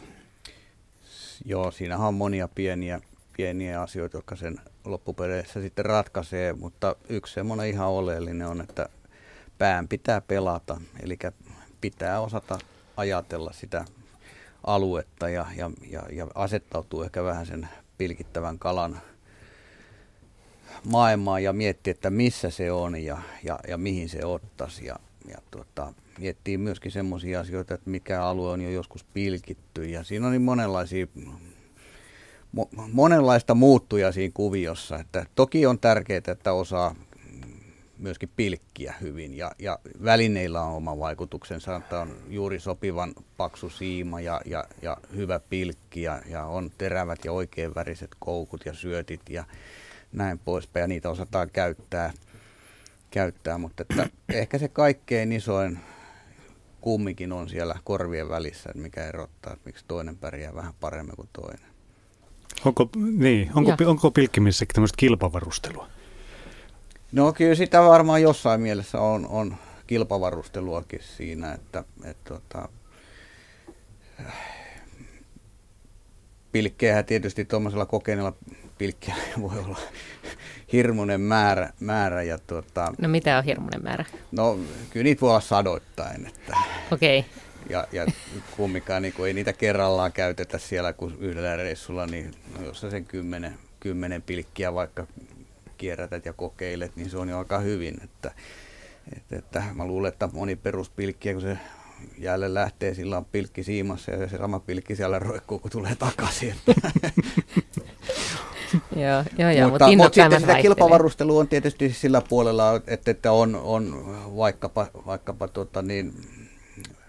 Tämä jääpora tai kaira, miksi nyt haluaa kukin kutsua, niin on viimeisen päälle niihin olosuhteisiin trimmattu, missä kalastetaan. Että voi olla, että kierrettää joku 20 senttiä, jos liikutaan ohuilla jäillä ja se on jostain superkevyestä materiaalista valmistettu ja terät on viimeisen päälle terotettu. Ja nämä on totta kai semmoisia, mitä kilpapilkkijät varsinkin joutuu paljon miettimään. Kaikki joudutaan kantamaan siellä, eli jokainen gramma on liikaa ja sitten poran terän pitää olla todella hyvässä terässä, että reijät syntyy nopeasti ja vaivattomasti. Entäs sitten nämä pilkkiteltat tai pilkkikopit? Onko niitä alkanut tulla tänne Suomen jäille? No, mä en ole vielä niitä täällä Suomen jäillä juurikaan nähnyt, mutta kyllä niitä nyt näyttää niin kuin kaupalliset toimijat niin kuin kovasti markkinoivan ja yrittävän tänne saada niin kuin lanseerattua, että Amerikan puolella, USAssa ja Kanadassa, siellähän se on aika suosittua ja siellä on sekä näitä pilkkitelttoja, että sitten siellä on tämmöisiä jäälle vedettyjä pieniä mökkejä, jotka on sitten yhdessä ja samassa paikassa käytännössä koko talven ajan. Pilkkiteltassa sen sijaan sitä voidaan vähän kumminkin liikutellakin siellä jäällä, että se antaa pikkasen enemmän pelivaraa siihen, että voidaan hakea kalaa. Mutta semmoisessa pilkinnässä, jossa ei tarvitse paljon liikkua, niin se on varmasti oikeinkin hyvä, se antaa tuulensuojan. Ja jos mä ajattelen vaikka niin kun lähdetään perheen kanssa pilkille jonain kauniina päivänä, niin kyllä lapset varmaan paljon mieluummin siellä mukana viihtyy, kun on jonkunnäköinen pilkkiteltta mukana, kuin jos ollaan ilman sitä.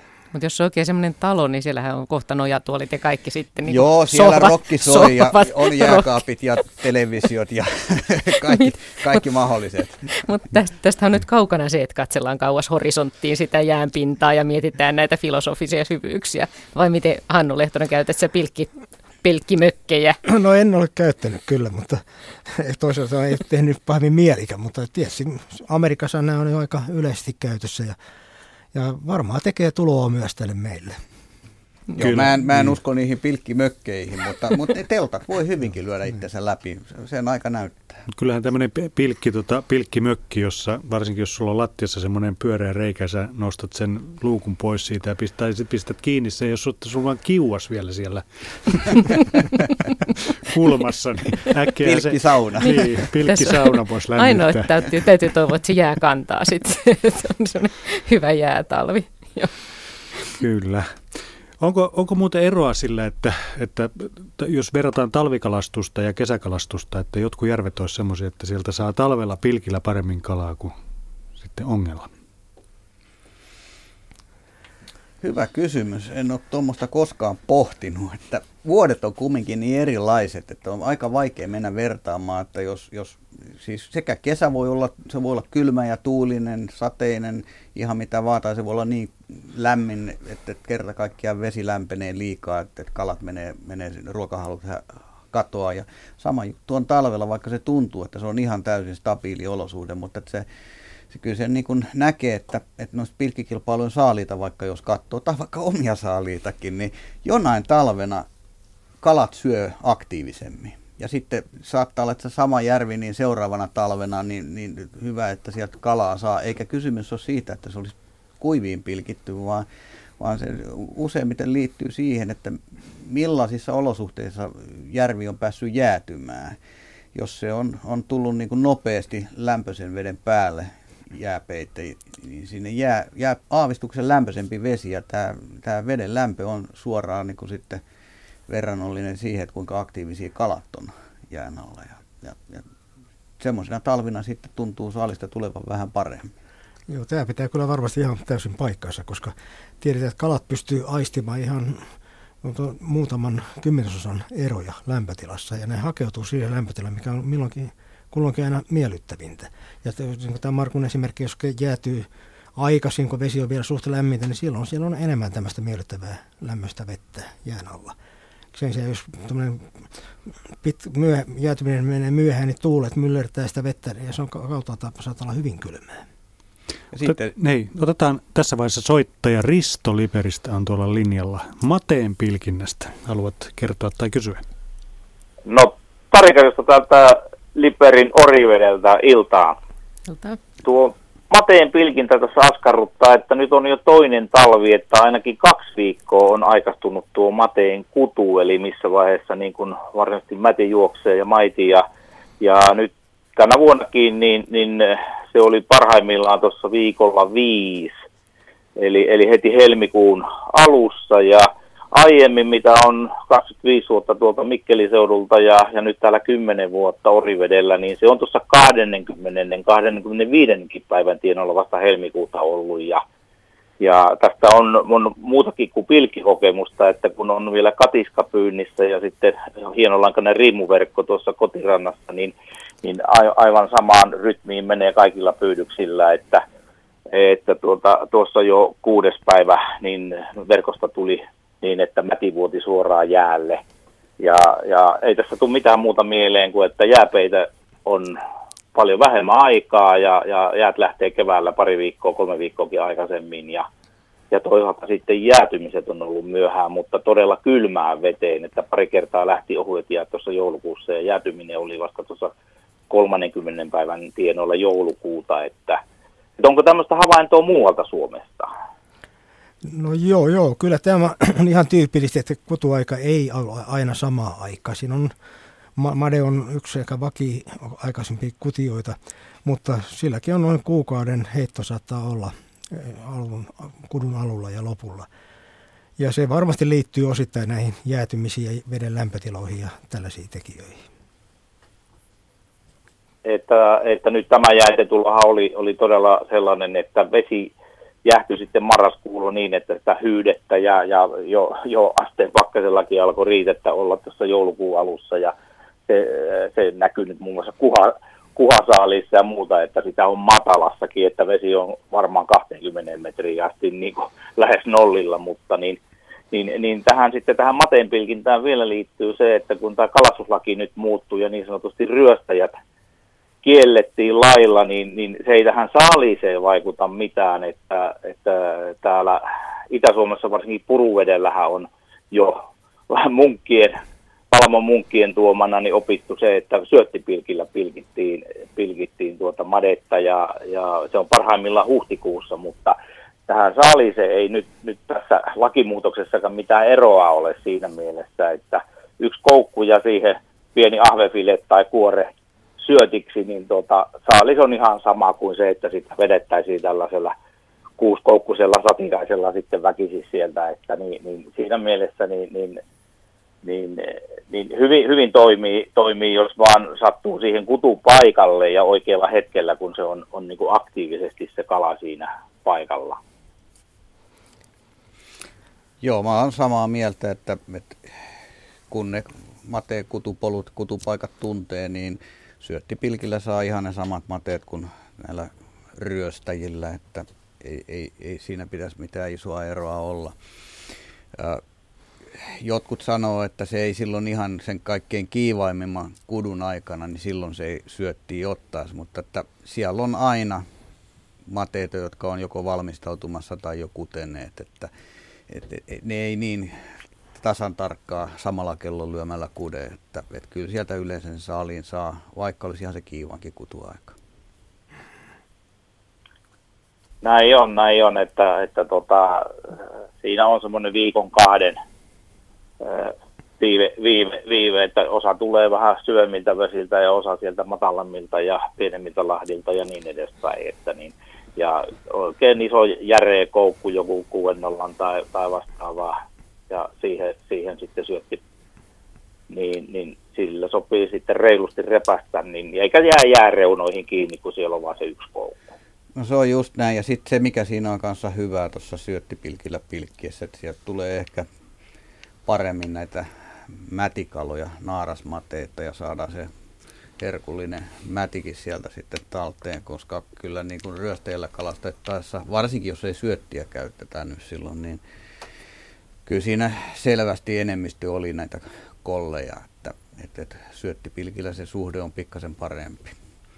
Mädin kannalta. Näin on, ja keskipainokin nousee kyllä selvästi. Että niin. Hyvä, kiitoksia soitosta, Risto. Kiitos ja hyvää ohjelmanjatkoa. Kiitos. Ja se oli hauska tieto tuossa, että Valamon munkit, jotka ovat tämän taidon tuoneet soittajan mukaan. Mites muuten, jos haluaa aloittaa nyt pilkkimisen, niin mitä kaikkia varusteita pitää olla mukana? No, pilkkivapa, siinä siima, jonkunnäköinen valikoima pilkkejä, jos nyt lähdetään ihan minimillä liikenteeseen. Lähdetään minimillä, ettei meillä hankalaksi. Ja varmaan kaikkein helpoin, jos sitä pilkkivapaa mietitään, ja on ihan aloittelijakysymyksessä, kun näitä vapojakin on monenlaisia, niin on ostaa sellainen pilkkivapa, jossa on jonkin tapainen tärpin ilmasin. Että se helpottaa aloittelijalla tuon kalan niin kuin tärpin havaitsemista. Siihen tuommoinen, mä sanoisin, 0,20-0,25 millinen monofiili tai fluorokarpon siima. Ei missään nimessä näitä uusia kuitusiimoja. Ne menee vähän turhaan helposti sotkuun. Ja sitten kaikkein helpoin voi olla kumminkin edelleenkin aloittaa se homma pystypilkillä ja siihen niin ketjukoukku ja syötti. Kärpäsen toukka varmaan aloittelijoilla helpoin pujottaa ja sitten kun taidot kasvaa, niin voi ruveta koittaa, ja joskus se surviaisi saisi osumaan koukun. Se ei ole nimittäin ihan niin helppoa. Ja kohmeisilla käsillä sitten vielä. Niin. Ja viimassa. Ja syötillä kalastaessa niin se kumminkin niin kuin yleensä antaa enemmän saalista, kun voi tulla muutakin kalaa kuin pelkkiä ahvenia. Että saattaa tulla erilaisia särkikalujakin saaliiksi. No, sitten tarvitaan totta kai joku työväline, millä reikä tehdä, eli jää pora ja hyvä vaatetus on kyllä semmoinen, että jos lähtee väärillä varusteilla, niin kyllä se pilkkiharrastus kuolee ennen kuin se ehti kunnolla alkaakin. Eli täytyy olla riittävän lämpöisesti päällä ja totta kai tämmöisiä, kun nämä meidän talvet nykyään on, niin turvallisuuteen liittyvät varusteet pitää olla myöskin ihan heti mielellään ensimmäisestä reissusta lähtien. Eli jäänaskalit, ne ei montaa euroa maksa, ne on ihan must. Ja sanoisin näin myöskin, että jonkinnäköiset liukuesteet jalkineisiin, on ne sitten nastat tai jotkut muut viritelmät, niin ei pääse mitään liukastumiseen tapahtumaan. Nekin voi olla aika tuhoisia sitten, jos oikein huonosti käy. Ja sitten ne hyvät eväät. Ja hyvät eväät, niin silloin siellä viihtyy. Eikö toi pilkkijakkara kuulu kanssa? Oikein, kyllä. Pilkkijakkara ehdottomasti. ja niitä on kahden tyyppisiä, tai no useampiakin, mutta kaksi sellaista perusmallia on. Toinen on nimenomaan tämmöinen reppujakkara, ja sitten on pilkkipönttö. Ja ne on vähän makuasioita. Reppujakkara on tietenkin, siinä on viilekkeet, ja se on sinne mahtuu repun sivutaskuihin eväätkin mukavasti. Mulla itse käytän reppujakkaraa, mutta paljon tunnen myöskin kovia pilkkijöitä, jotka on valinneet pilkkipöntön. Että se on makuasioita. Mutta kyllä seisaltaankin voi pilkkiä, mutta että se pilkintä muuttuu tarkemmaksi ja tehokkaammaksi, kun istuu. Siinä enempi on niin kuin lähempänä reikää ja paremmin pystyy keskittyä siihen vavan liikuttamiseen ja tärppien havaitsemiseen. Ja Hannua, kun tuossa kuuntelin, niin kalakalenteri kannattaa unohtaa sitten. Siitä ei kannata katsoa, että milloin kala syö. No ei nyt. Niistä kiistellään kovastikin. Tietenhän perustuu tähän kuun eri vaiheisiin. Ja kyllä siellä tietysti joku vaikutus varmasti on kalojen liikkeemiseen ja syömiseen, mutta itse mä en kovin paljon anna arvoa. Yksi semmoinen varuste vielä tuohon, se ei ole mun mielestä mikään välttämätön, mä en sitä vuosikausia enää käyttänyt oikeastaan juuri ollenkaan, niin on sohjokauha. Mutta aloittelijalle se voi olla hyvä, että putsaa sen reiän jäähileestä, että se ei niin kuin sitten häiritse pilkin uittamista ja tärppien havaitsemista. Ja sitä ei tarvitse ostaakaan, jos olisi pakettikauha kotona. Onnistuu silläkin. Otetaan Timo Turusta tähän lähetykseen mukaan. Terve. Terve. Minkälaista kysymystä?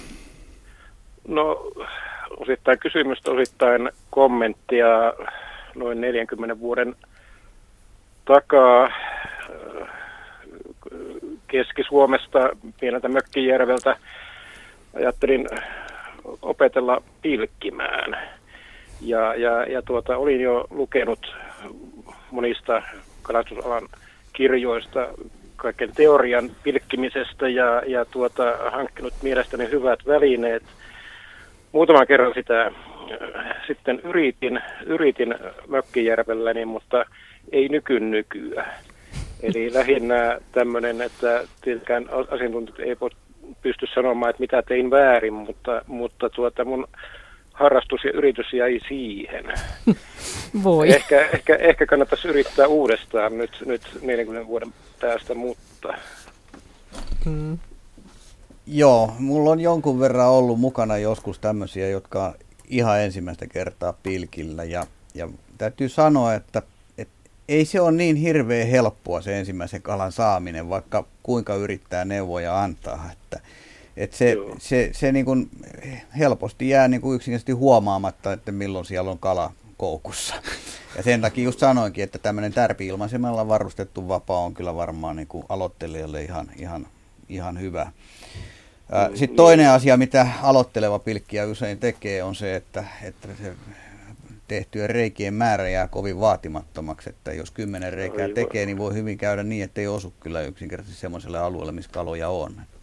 Joo, juuri niin, että mä tässä justiin toinen asiantuntija tänään sanoi, että 100 reikää päivässä, ja minä tein ehkä tuota puoli tusinaa reikää per kerta, että ehkä osittain oli kysymys siitäkin.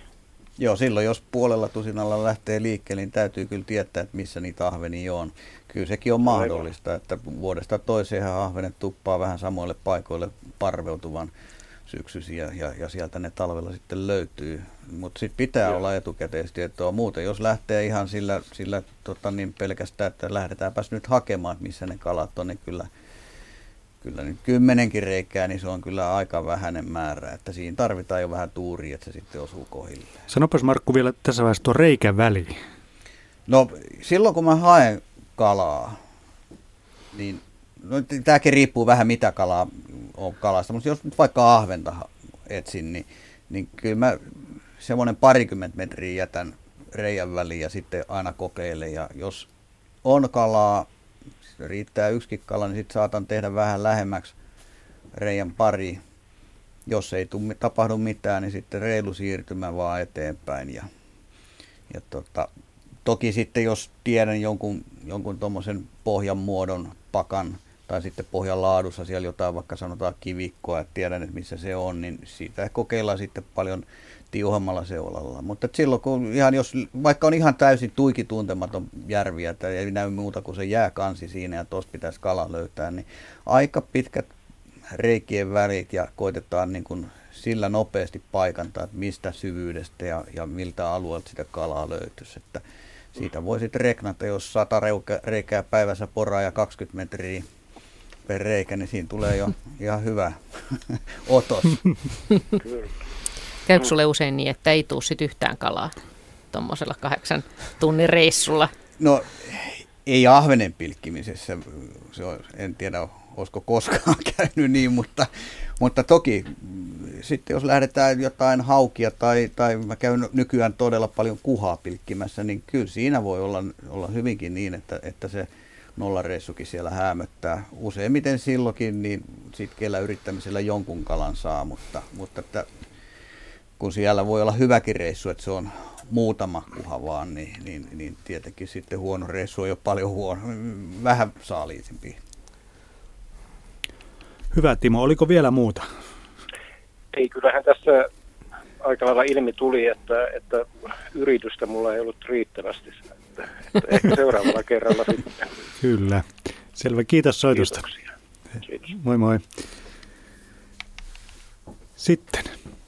Mites äsken puhuttiin jo vähän niistä naskaleista, niin miten nyt kun kevättä kohti mennään, niin minkälaisia perusvinkkejä teille on sinne jäälle menoon? Et sehän ei ollenkaan sama kuin se semmoinen teräsjää, niin keväinen jää, jota aurinko on sit haurastuttanut. No se ei ole ollenkaan sama, ja tietysti pilkkiä, sitähän sanotaan, että kun se ei muille kestä jää, niin pilkkiälle se vielä kestää, ja siinä on tietysti omalla tavallaan perääkin siinä, että pilkkiä on sillä lailla erilaisessa asemassa, kun voi sanoa kaikki muut jäällä liikkuvat, että pilkkiä tekee niitä reikiä, ja se niin kuin hyvin nopeasti selviää, että kuinka paljon tässä jäätä on, mutta syysiä siellä se on helppoa. Sä nyt katsot, että okei, tämän ja tämän verran tämä kestää, mutta kevätjäällä se onkin vähän vaikeampi yhtälö, koska se ei ole tasalaatusta jää yleensä koskaan kevätjäällä. Ja siellä sitten, kun ruvetaan mennä johonkin vaikka sanotaan 10 senttiä jäänpaksuus, niin ollaan jo kyllä todella hurjissa olosuhteissa, että sitten täytyy miettiä tarkkaan, että mihin jalka saa asettaa. Kun taas sitten keskellä talvea tai syksyllä, niin semmoiset jääthän kestää mennen tulleen. Mutta mulla on itse, jos mä liikun heikkoilla jäillä, niin mulla on kyllä tuommoinen sauva mukana, missä on teräskärki ja sillä koko ajan kokeilen.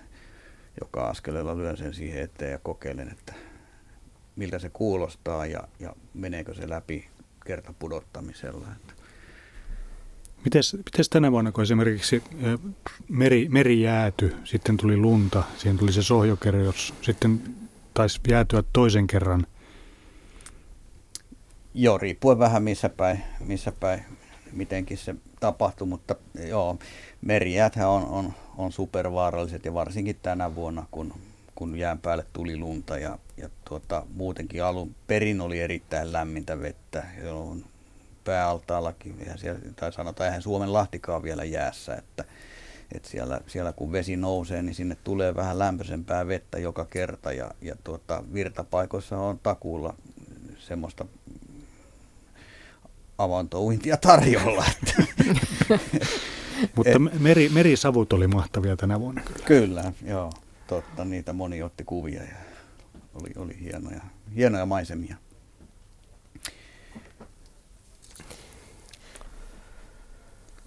Miten, no nyt on puhuttu jo jäästä ja siitä, että miten kun lähdetään pilkille, mitä sitten, onko teille tapahtunut jotain semmoisia ihan erityisiä ihmeellisiä asioita? Onko jotain erityisiä muistoja pilkkireissuilta? Erityisiä ihmeellisiä kalansaaliita tai muuta vaan hienoja hetkiä? Teillä on tietysti niin paljon, ettei äkkiä tule. No, hienoja hetkiä on tietysti paljonkin, mutta enpä oikein osaa sanoa, mikä nyt voisi nostaa niistä muiden yläpuolella. Kenties jotkut tuommoinen kevättalvinen raudunpilkkireissu on ehkä parhaiten jäänyt mieleen.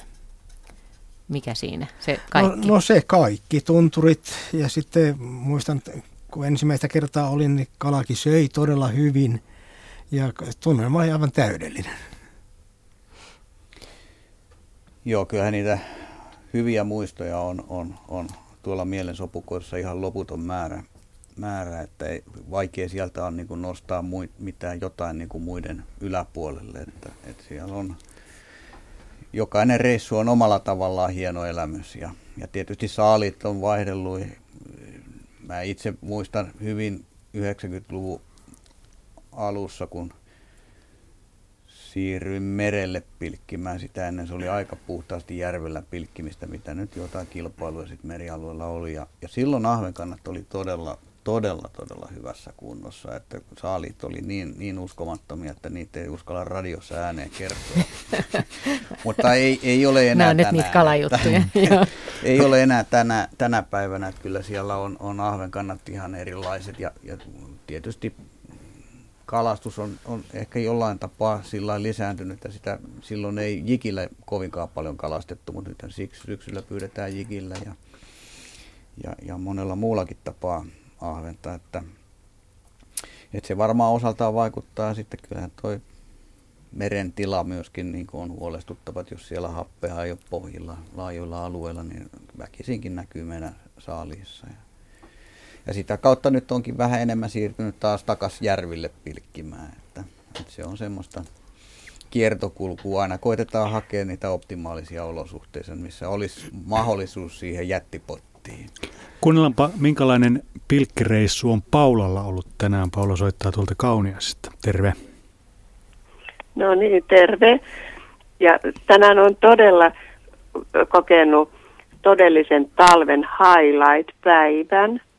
Nuuksiossa on ollut pilkkimässä ja nyt täällä keittiössä tuoksuu kala, koska keittelen kalalientä särkien ja ahventen perkeestä ja kohta paistan ahvenia ja teen soppaa säristä ja osan säristä marinoin. Ilkka Sailo. Ja muistakaa, syökää särkeä se kasvattaa järkeä. Ja siis tämä on aivan mahtava ollut tämä päivä siellä luonnossa. No kerro vähän, minkälainen, mitä aurinkopaisto ainakin? No aurinkopaisto ja hanki oli täynnä timantteja ja ei ole oikeastaan tuulta laisinkaan ja niillä pikkujärvillä siellä kierreltiin ja kairattiin reikiä sopivasti ja kalaa tuli ja tuli ja tuli. Et se oli aivan, siis se oli niin fantastinen retki, että mä halusin soittaa teille sinne ja toivon, että Ilkka Sailo kuulee tämän myös, että miten mä olin onnellinen siitä, että näistä hänen ohjeistaan ja resepteistään, mitä hän kertoi sillä retkellä. Oliko paljon pilkkiöitä muita? Ei ketään. Ja se oli mulle todella suuri yllätys. 2 hiihtäjää näkyi siellä järvenjäällä, mutta ei yhtä ainutta muuta pilkkijää. Ja se, että mä oon tällainen eläkeläinen jo, ja mulla lapsuudessa isä on opettanut mut pilkkimään ja pohjaonginnan saloihin, niin nyt, että mä sain kokea tämän kaiken uudelleen, niin tämä oli aivan fantastista. Ootko tässä lapsuuden ja tämän päivän välissä käynyt usein pilkkimässä vai onko? No muutaman kerran. Niin, että se on nyt tavallaan uudestaan tullut. No kyllä. Ja se on ollut niin kuin haave ja nyt se toteutui. Nuuksio on huomenna täynnä pilkkiöitä, mutta oliko? Hei, kukaan ei saa kertoa niitä paikkoja. Ilkka tees ne hyvät paikat. Niin, mutta siellä on nyt reijät merkkinä. Joo, mutta se oli todella upea päivä ja upea kokemus. Oliko ahvenet isoja?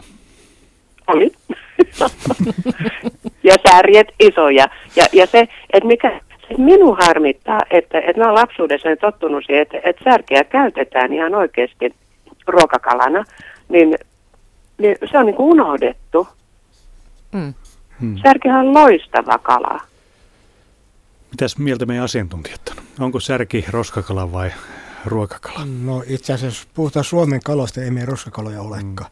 Kaikki ne on syötäviä ja oikein tavalla valmistettuna herkullisia. Kyllä. Kerta kaikkiaan. Särkehän saa muun muassa säilykkeinä nykyisin, ja se on maukasta. Ei sitä, jos et sano kenellekään, että särkeä syöt, niin tuskin kukaan pystyy sitä tunnistamaan sieltä tomaattikastikkeesta. Ja särkeä oli ennen ihan arvokala, koska vielä viime vuosisadan alkupuolella niin palkittiin särkien siirtoja uusiin vesiin. Haluttiin levittää tämmöistä hienoa kalaa. Aivan niin kuin kiiski on ollut todella arvokas kala, mutta en sitä pidätä minäkään nyt. Eikö se ollut keisarillinen suorastaan? Joo.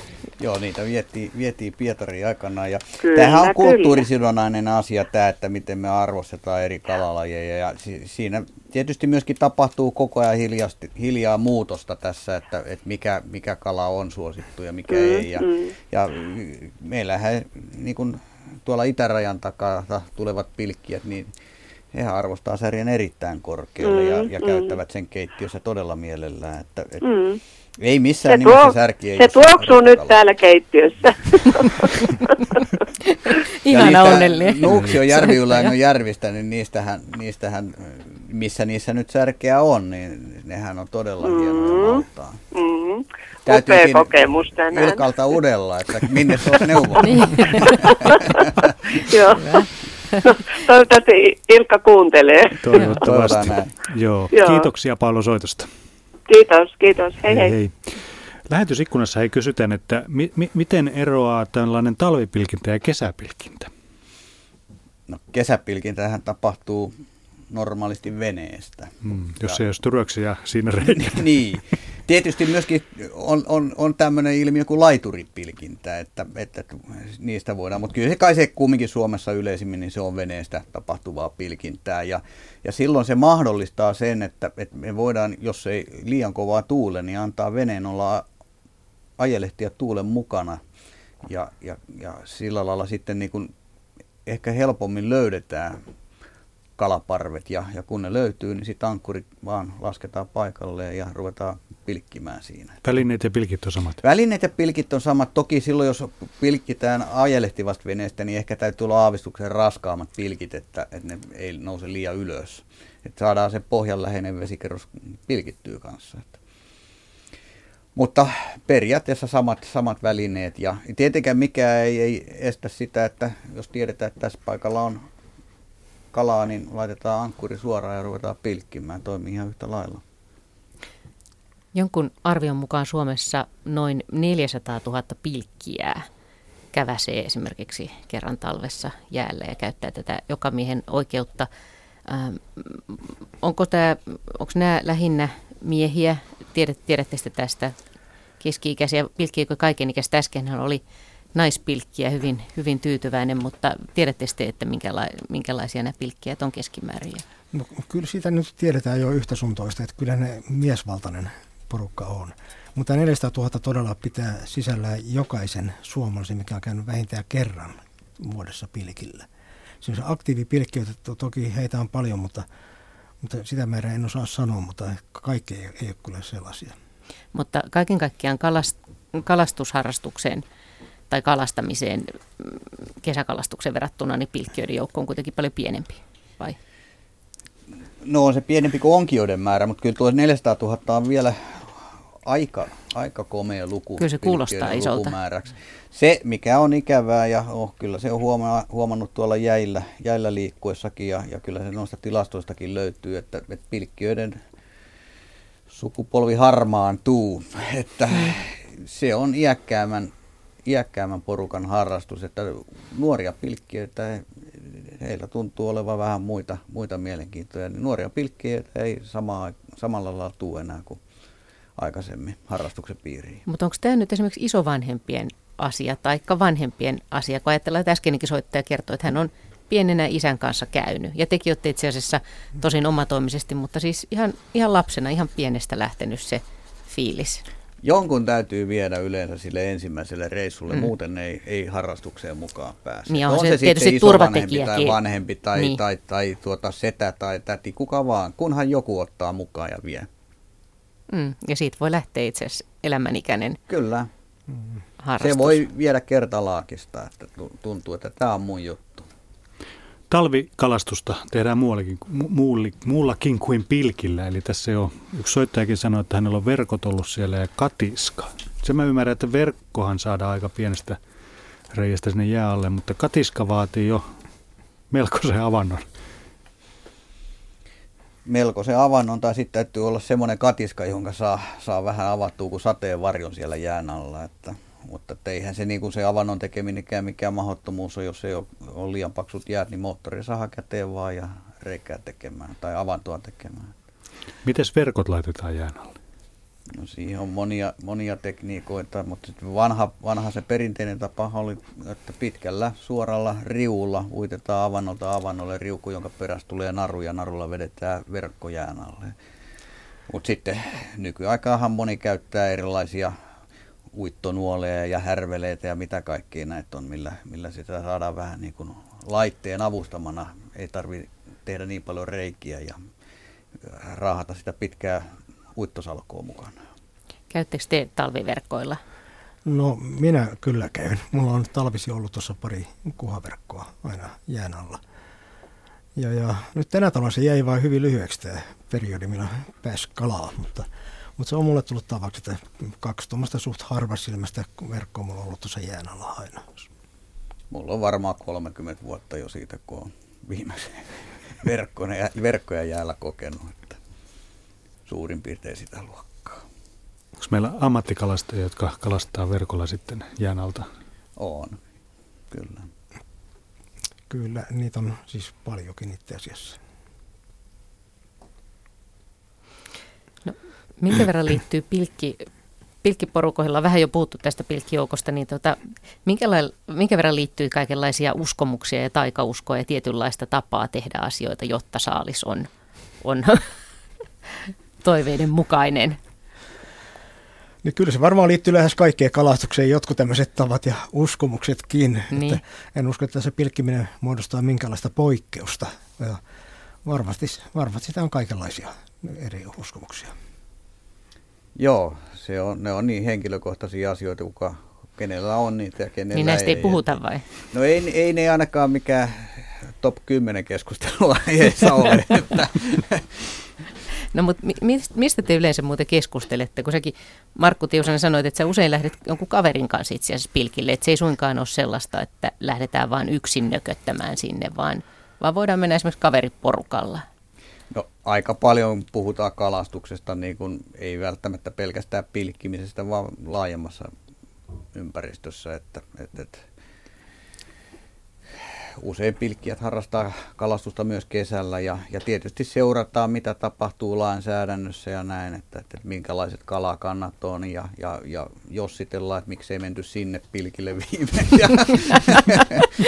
Niin. Tätä rataa. Niin, että tämmöistä jatkuvaa puimista, mutta, niin.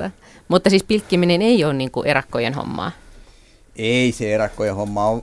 Varmasti on niitäkin, jotka tykkää kalastaa ihan itsekseen, mutta iso osa kalastaa pienissä porukoissa, samalla autolla mennään ja tullaan. Ja sitten on myös semmoisia tiettyjä paikkoja, joissa on todella paljon pilkkijöitä ja siellä voi olla niin kuin 100 pilkkiä hyvin pienellä alueella ja siellä tehdään uusia tuttavuuksia ja läppä lentää ja kaikilla on hauskaa, ainakin jos kalaa tulee. Mites Hannu Lehtonen, minkälainen pilkkiä sinä olet? Onko se erakko vai tämmöinen sosiaalinen? No ehkä siitä välistä sanotaan, että mielellään käyn yksinkin pilkillä, mutta usein sitten on kaverit mukana. Että se on tuohon aika vaikea vastata yksiselitteisesti kyllä. Saako muuten pilkkijöitä lähestyä? Onko semmoisia pilkkijöitä, jotka ei halua, että heitä menee jututtamaan jäällä? On, kyllä niitä löytyy. Ne on aika tuppisuita sitten, jos lähtee kyselemään, mutta sitten sille vastapainoksi voisi sanoa, että kyllä useimmat pilkkijät on aika avoimia ja kertoo kokemuksistaan senkin päivän saaliista ja vähän, että mistä on tullut kokeiltua ja saattaa siellä niin kuin aika avoimesti mielipiteitä vaihtaa myöskin siitä, että mikä on hyvä paikka käydä pilkillä, että sieltä oli tullut niin ja näin hyviä. Ja sitä kautta se tieto sitten leviää.